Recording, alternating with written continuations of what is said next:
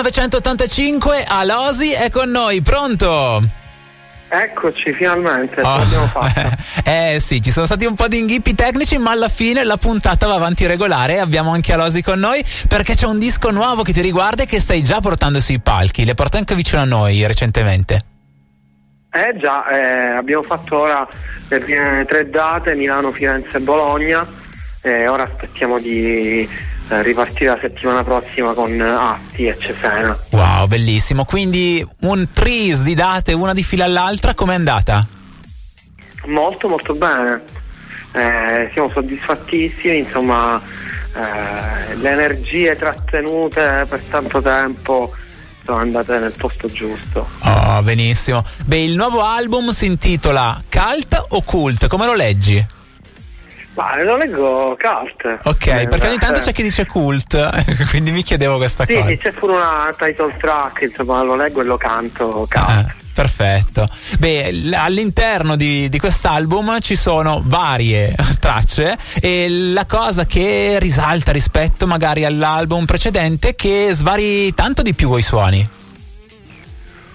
No? Sì, ci sono contaminazioni musicali diverse, c'è il reggae che non è un genere proprio eh sì. a me in passato, eh, c'è più anche pianoforte, ehm, poi c'è il blusettone distorto con Viterbini, uh-huh. insomma un po' di mondi, un po' di mondi messi insieme. Eh sì, com'è che sei arrivato a questo tipo di suoni e alla volontà di avere un disco che abbracciasse tutti quei mondi? Sono mondi tuoi quelli? Eh sì, sono un po' di anni a lavorare su delle cose che era importante dire e ognuno è un po' diversa per i, i fatti suoi. Il legame è la, la necessità di scrivere, la visceralità uh, con cui sono state pensate e poi eh, piano piano una dopo l'altra scolpite a modo loro. Certo, beh, se la, così, l'unione di intenti con Adriano Viterbini viene anche abbastanza facile perché appartenete a quel mondo, vi siete incrociati immagino un sacco di volte sui palchi, quella con Stevie Culture invece com'è che è arrivata? Ma bravo per la domanda, lo so, insomma è una di quelle collaborazioni che non è come Viterbini, come dici tu, io non lo conoscevo Stevie Culture, il mondo del reggae per me era assolutamente nuovo eh, lui ehm, una notte mi ha apparso la sua musica uh-huh. e la notte stessa gli ho scritto e ah, wow. io di 24 ore già lavoravamo io dal mio studio a Pavia e lui in California wow. eh, col suo fuso orario quindi per beccare una coincidenza del genere di, come è successa non lo so però è successa così eh, ha dato un grandissimo apporto al, alla canzone ehm, lui è entrato in una fase avanzata ma è come se l'avessimo scritto insieme. Ah, quindi tu avevi questo pezzo e a un certo punto ti è venuto il lampo di genio di dire qua prend, cioè, provo ad aver dentro quel tipo di collaborazione lì ed è arrivato. Sì, avevo bisogno che il pezzo fosse realmente reggae, infatti uh-huh. stavo par- parlando con dei produttori, ho detto senti che cosa sto facendo, una uh, matriciana sbagliata, una carbonara sbagliata con la panna o, o, o sono andato sulla strada giusta? E sono sempre stato più o meno sulla strada giusta, poi ehm, cercavo una voce reggae, ho provato anch'io a fare un po' il brusco e il reggae del sole, l'espazione, sì. però non, non, era esattamente il mio. Certo. E trovare un vocalist eh, italiano che una settimana dopo sarei andato a mixare il pezzo che ti mette la voce così sarebbe stata un'operazione proprio folle. E, eh, lo stesso giorno ho scoperto la musica di Stewie ho guardato un po' chi era, cosa diceva insomma un, una sorta di saggezza giamaicana e io ho scritto ah. e lui immediatamente bello bello mi ha buttato dentro quindi in questo caso Galeotto fu Spotify come scrivono sui giornali YouTube YouTube, ah, YouTube ok Dai, bellissimo. Beh, questi pezzi come sono nati? Ti sei sempre visto sul palco con la chitarra? Chitarra, voce, da lì poi parte tutto? O alcuni di questi pezzi, visto anche l'anima diversa, sono nati in un altro modo? Sono nati con alcuni col pianoforte, Ah, perché ho vedi. suonare il pianoforte e quindi ho cambiato un po' prospettiva di scrittura, Ah. infatti c'è qualche ballad in più.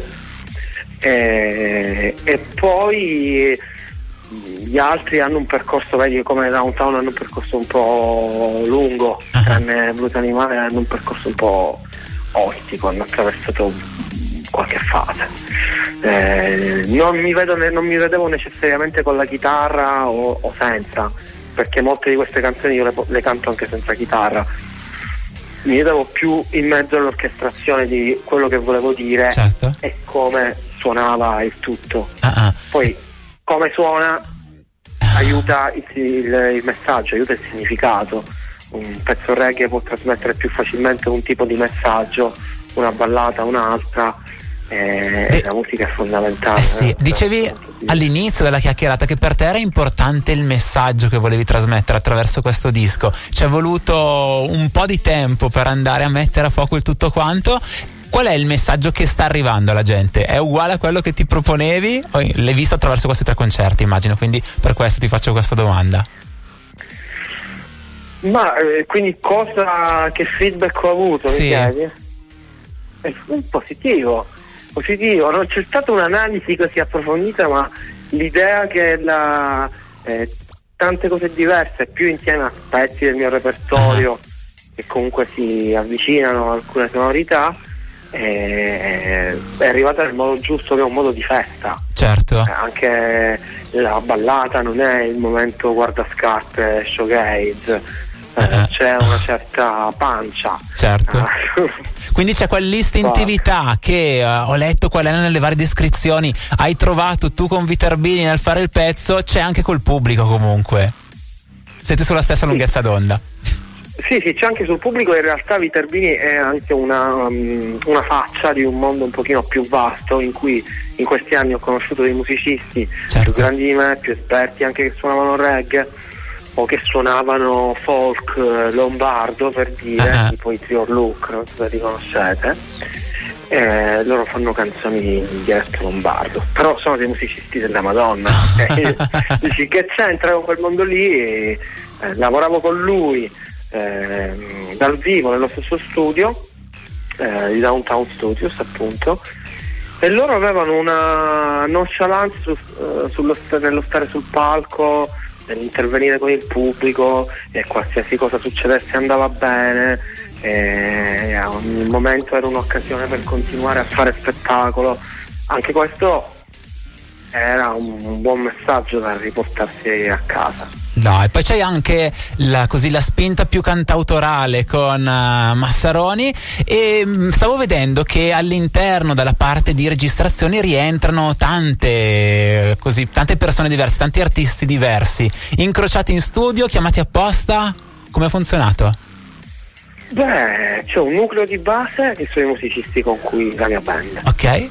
E poi eh, c'è un, eh, uno strato un pochino più lontano di collaboratori leggermente più sporadici, ma mh, di cui conosco l'estro Certo. strumentistico.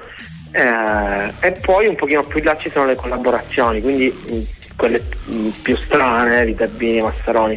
Quindi in realtà ehm, sono stati diversi ma abbastanza vicini fra di loro. Dai, bellissimo. Quindi tutto questo e molto di più in realtà perché ci sono eh, otto tracce da scoprire all'interno di questo nuovo album di Alosi. Ehm, lo si può scoprire attraverso il mondo digitale, quindi Spotify, YouTube e così via. Ma poi la parte bella è quella dei concerti. Dicevi tre sono già passati, ma da settimana prossima si riprende e da lì immagino arriverà anche la primavera, l'estate fatta di tanti concerti. Quindi grazie mille Alosi per essere stato con noi. Noi ci salutiamo proprio con quella collaborazione di cui abbiamo parlato qua e là. Blues Animale, Alosi con Viterbini. Grazie, in bocca al lupo. Grazie a voi ragazzi, ciao! Questo blues è